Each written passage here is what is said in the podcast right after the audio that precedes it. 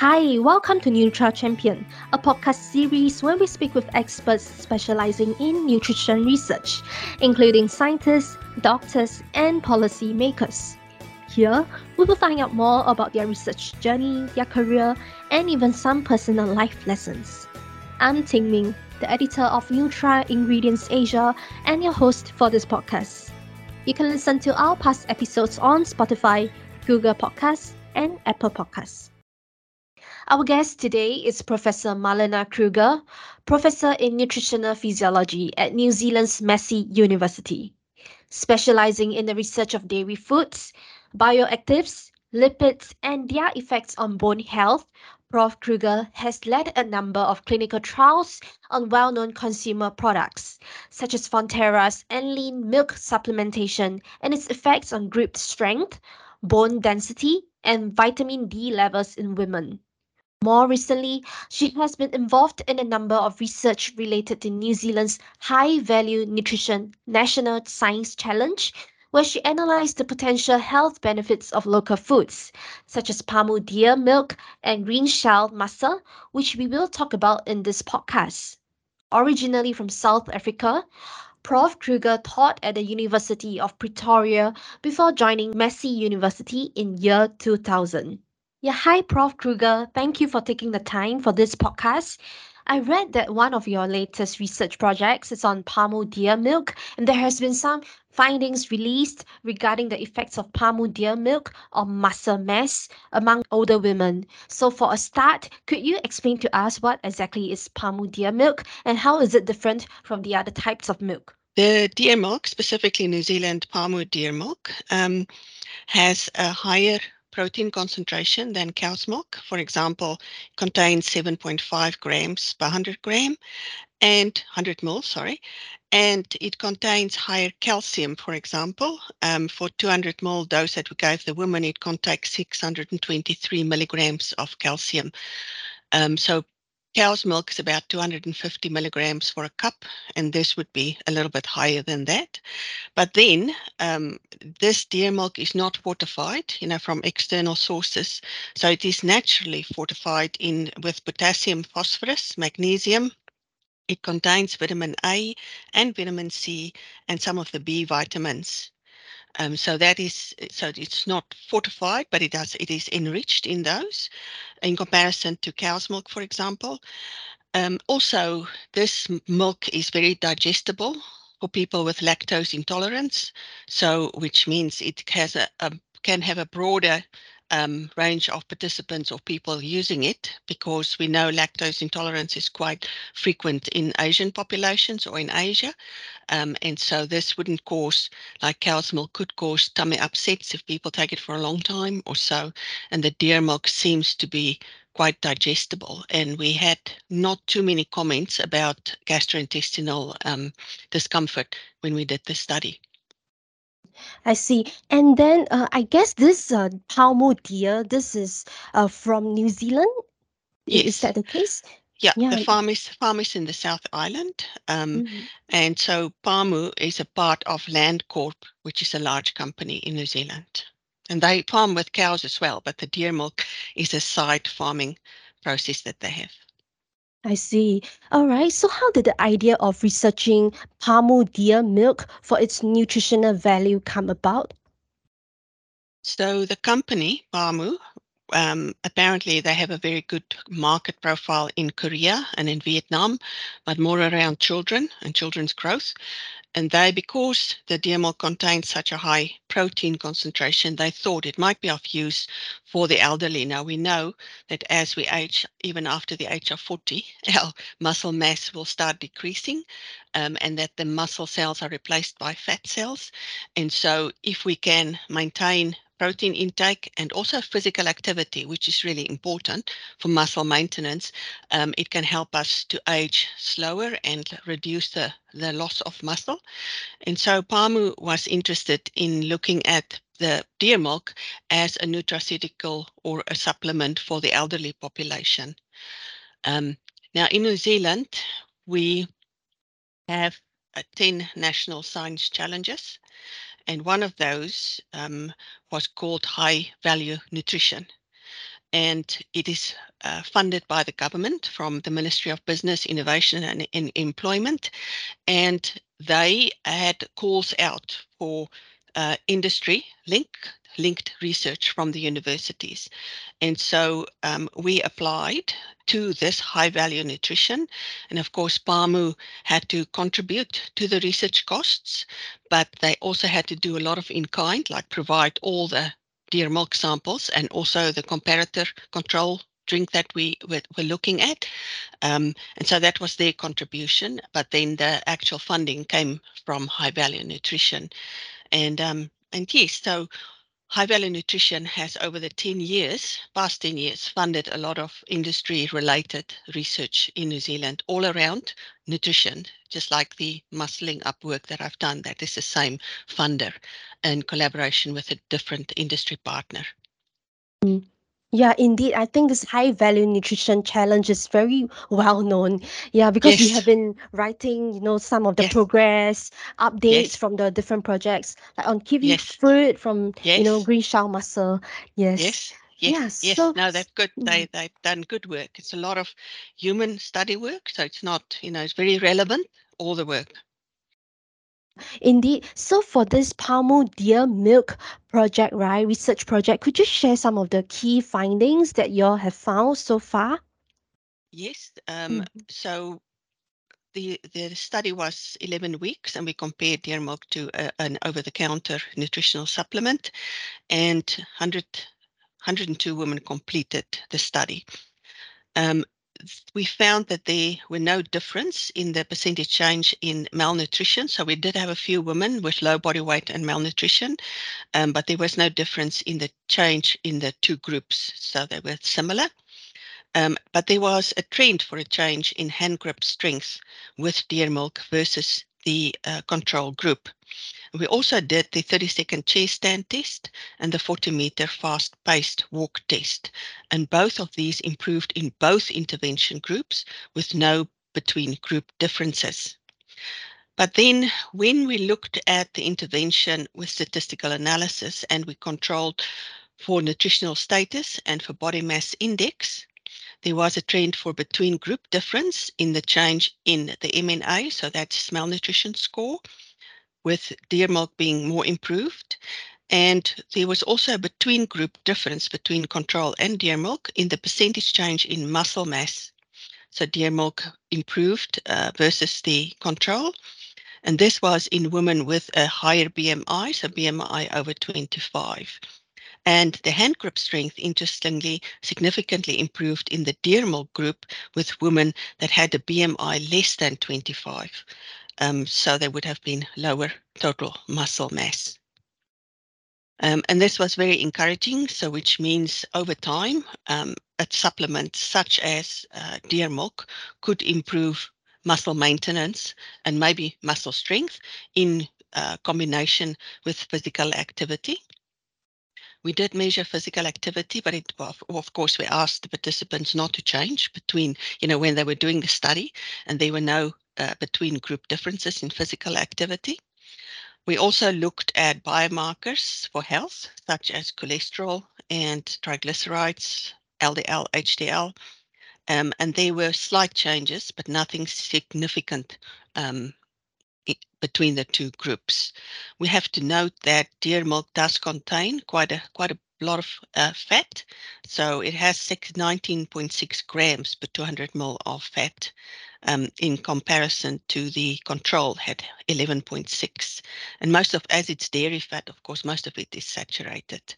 But we also do know that there's not been um, very clear indication that dairy saturated fat could have a cardiovascular impact. Um, so because these changes were minor, um, we did not think that was a, a, serious side effect of the study. So it was in all in all um, quite encouraging.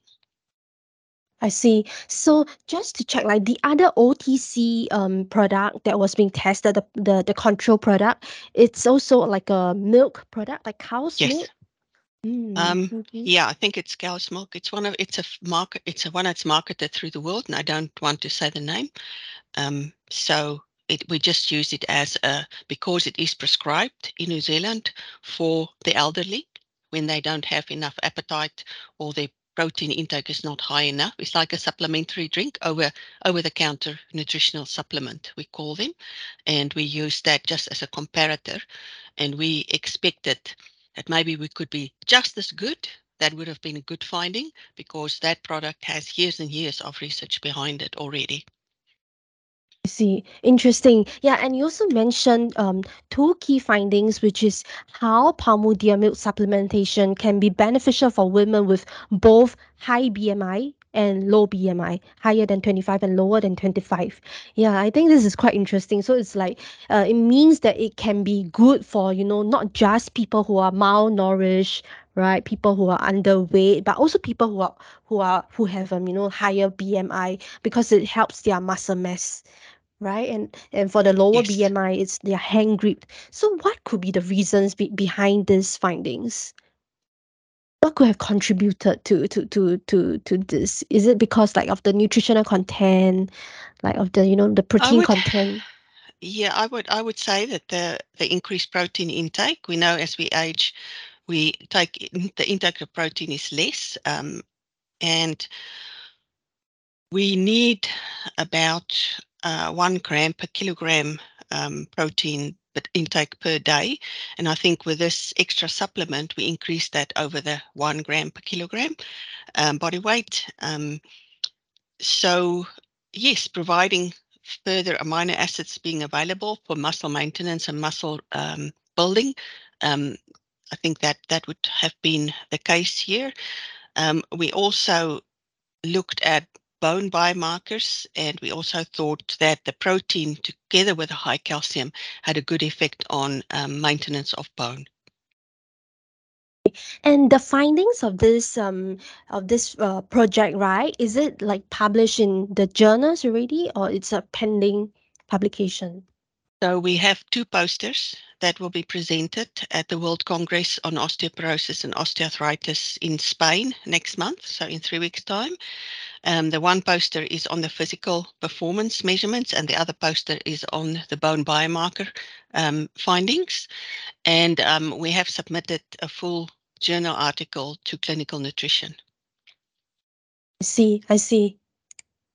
I see. I see. Looking forward to that, you know, to cover the findings because we do cover the findings of human clinical uh, trials, which have, you know, um, Yes. uh, interesting results. Yeah, and I understand that you know, like pet health. Uh, sorry, the bone health, right? Bone health is one of your pet research topics, and you were also responsible for setting up a bone research laboratory at the University of Pretoria, and also uh, establishing the bone research in Massey University. So, how did your research career in bone health begin?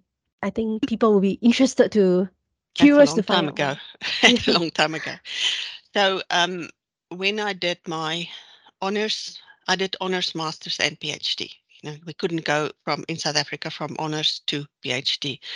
So I was working on muscle metabolism actually. So I was looking at calcium transport in the sarcoplasmic reticulum of muscle um, up to my PhD. So I was always interested in calcium. And then uh, when I did my postdoc, which was at University of Texas in Austin, I worked on muscle protein purification, identification, and trying to find out the function of two large proteins. The one is titin and the other one is nebulin. So I worked on nebulin. Um, and then when I, uh, after the postdoc, I planned to return to South Africa. And then I was um, approached by a company which doesn't exist anymore. They were called Efamol, and they were selling uh, fatty acids, fish oils, evening primrose oil, and those. And they were very interested in calcium metabolism and the role that these long chain fatty acids may play. And so I had a grant from them to return to South Africa. And then we started to focus on bone because we have shown uh, early earlier work um, showed that um, when we supplement um, with the long chain fatty acids, the fatty acids get built into the membranes. And so in omega 3 may replace omega 6, like arachidonic acid. And what I found with in vitro work is that the calcium ATPase pump, which is responsible for helping calcium absorption, the activity is significantly increased in the presence of long chain fatty acids. And so um, we thought that supplementation with the long chain fatty acids, especially omega 3, may increase calcium absorption and then of course that will impact on bone. Um, so that's when I started with bone research, and we ran with with um, uh, and I think they were then called Scotia, Scotia Pharmaceuticals, was the Canadian company. Um, we ran a human intervention study in the elderly. So the women were more older than 80 years of age, and we did a three-year supplementation study. So for 18 months, we had two groups control versus uh, a mixture of fish oil and evening primrose oil. And then after the 18 months, we swapped everybody onto the active supplement. Um, and what we saw there is that in women that received the long chain fatty acids for three years, they had maintenance of bone. Of course, at that age, it's very rare to build bone, but if you can reduce uh, bone loss, then that could have a long-term effect on uh, fractures, for example. Um, yes, and so the outcome that was published in Aging, I think, number 1986 or somewhere. That's a long time ago. And um, yes, so that's that's what I did in South Africa, and then when I I was recruited to New Zealand by a company um, to do bone research um, as a bone physiologist. And then most of my work was around dairy, of course, uh, cow's milk. And you would be familiar with my work on Anlene milk that's been published widely in a, uh, because the studies were done in five Asian countries where we looked at the changes in bone biomarkers with um, four to eight or 12 weeks of supplementation with a high calcium vitamin D fortified milk, which is called Anlene, which is from Fonterra.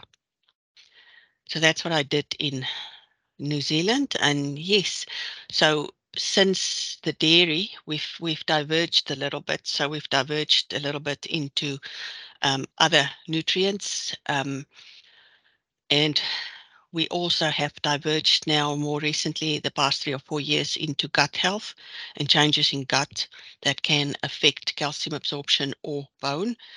Um, and so the most recent study, uh, which my postdoc is just finishing off um, and writing up, was done with uh, supplementation of probiotics, lactobacillus, and prebiotics, um, Synergy 1 from Orafti, in women over a three month period of time. And she measured bone biomarkers and she measured health indicators like um, cholesterol and things like that, as well as inflammatory markers and also took samples for gut microbe microbiome analysis. Um, that's still ongoing because it's it's complicated, um, but we're hoping that the first results of this will come out um, soon. Yeah, I see that, you know, it the the the types of nutrients that you research on has uh evolved, has changed, right, over the course of of the many years, like from calcium to dairy and also now it's like pre-probiotics which is one of the hottest uh, topics i would say nowadays. Yeah so how do you uh you know decide what are the types of nutrients what are the, the types of functional ingredients that you want to research about and that that could be uh, beneficial for bone health? Means where the money is going to come from yeah, yeah, that's true. That's true. So, yeah, yeah, yeah. So no, uh, with the with the um um so PAMU of course is dairy, so it follows on my long history of doing dairy research, and they were referred to me because I have done all the dairy research for mm. Fonterra. Yeah. Um, the green shell mussel um, that came just we were, I was introduced to a group and we decided to all come together and do these applications. Now, of course, the green shell mussel primary outcomes were not bone. Um, it was osteoarthritis and biomarkers of osteoarthritis. Um, and that's all been published now. So you, you would have may have seen the press releases around those. There was uh, just a new one out this past week. Um, the interest in pre and probiotics comes from the postdoc's PhD. So she did a cross-sectional study and um, I was interested in the microbiome and if there's any relationship with bone at all. Um, and so she did a cross-sectional study and she had bone density measurements of 125 women and their dietary intakes. And she collected bloods for biomarkers as well as fecal samples for, for the gut microbes. And what she found preliminary data, and that's published in JBMR, is that the profile, the diversity of the mic- microbiome is different in women with osteoporosis versus women with healthy bones. Um, and so that triggered some more interest and there's a lot of papers coming out on this in this area now especially from china loads of papers and so it's a really hot topic as well um, but then uh, the study that the postdoc did is called the COPE study. So it was the combination of pre and probiotics, and then the control group maltodextrin, and they all had to do uh, 7,000 steps a day. So she combined the steps together with the pre and probiotics and the primary outcome, the inflammatory markers versus the bone markers and so on. Um, so that's how we ended up with the pre and probiotics. And of course, uh, Fonterra has trademarked probiotics that's been manufactured in New Zealand. And so we used one of the Fonterra trademarked probiotics. I see, I see. All right. So uh, I would also like to find out, you know, what could be some of the common misconceptions that people have when it comes to bone health and um and nutrition. You know, throughout your years of research, maybe you have found some findings that um that are in contrary to, you know, common uh common understanding, common beliefs. Yeah. Not really one thing that I've, I've picked up is that people think when they finish growing, so they're adults, they don't need the calcium um, and the protein anymore.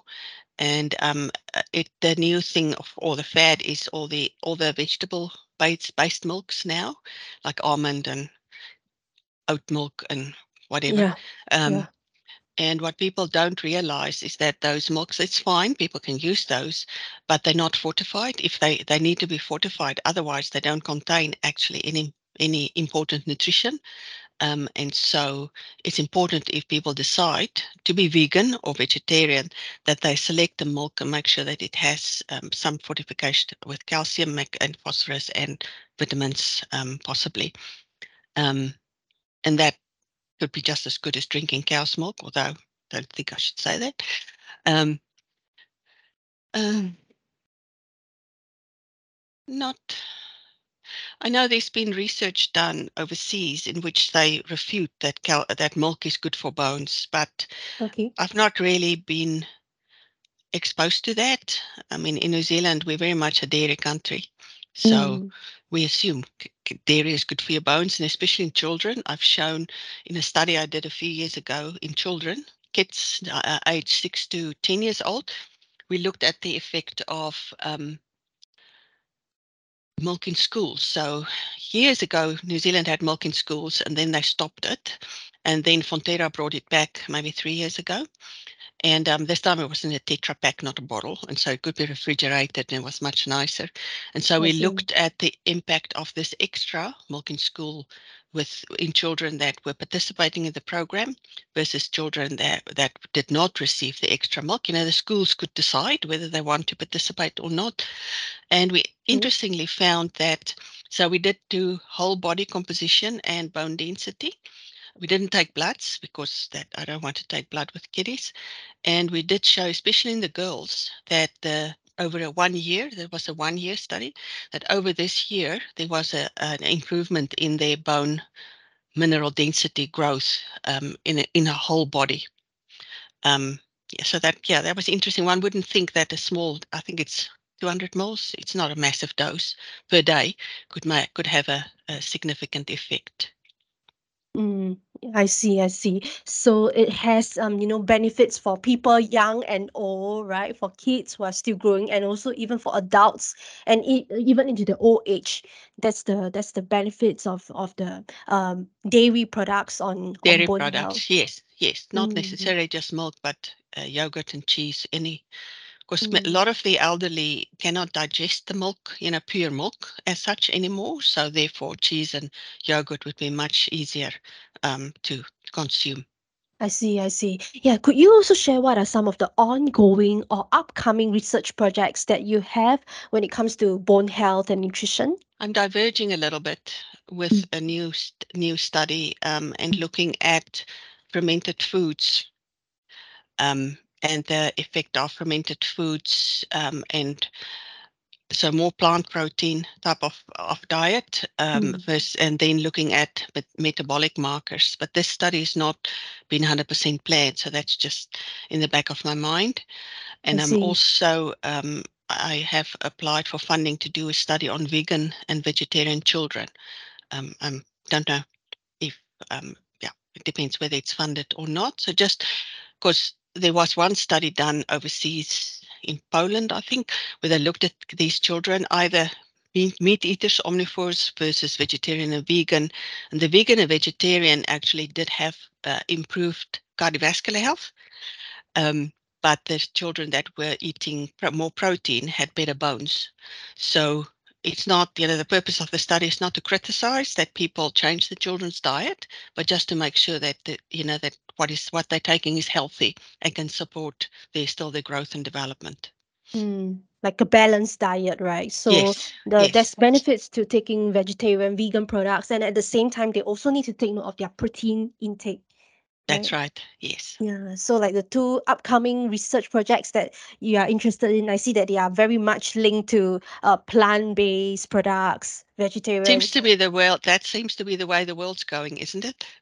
Yeah, that's quite true. I do see quite a lot of uh, products coming out from from these uh, areas, and you know, people are advocating for this type of lifestyle. I would say it's uh, not just you know taking the product, but also adopting that kind of lifestyle. It would be interesting. My one of my colleagues has is has done a study in adults, vegan and vegetarian adults, and looking at looking at bone, but that's still you know that data is still being collected. So that'll be an interesting one to see also how you know if there's any if if being on a vegan diet for a long period of time could result in low bone density, one doesn't know. But I mean, they they did lots of dietary analysis, dietary patterns, as well as bone density and body composition. So it could bring out quite a lot of really interesting data, but that will probably be a week towards the end of this year.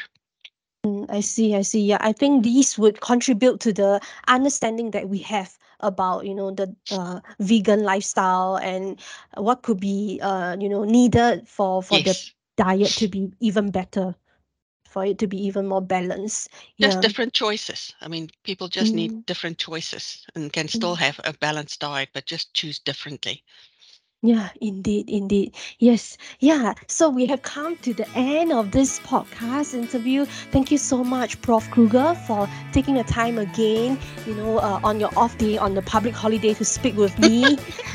That's yes. no problem. Yes. Yeah. If you like this podcast, you can subscribe to Nutra Champion on Spotify, Google Podcasts, and Apple Podcasts. You can also head to nutraingredients-asia.com for more content and news on the nutrition industry.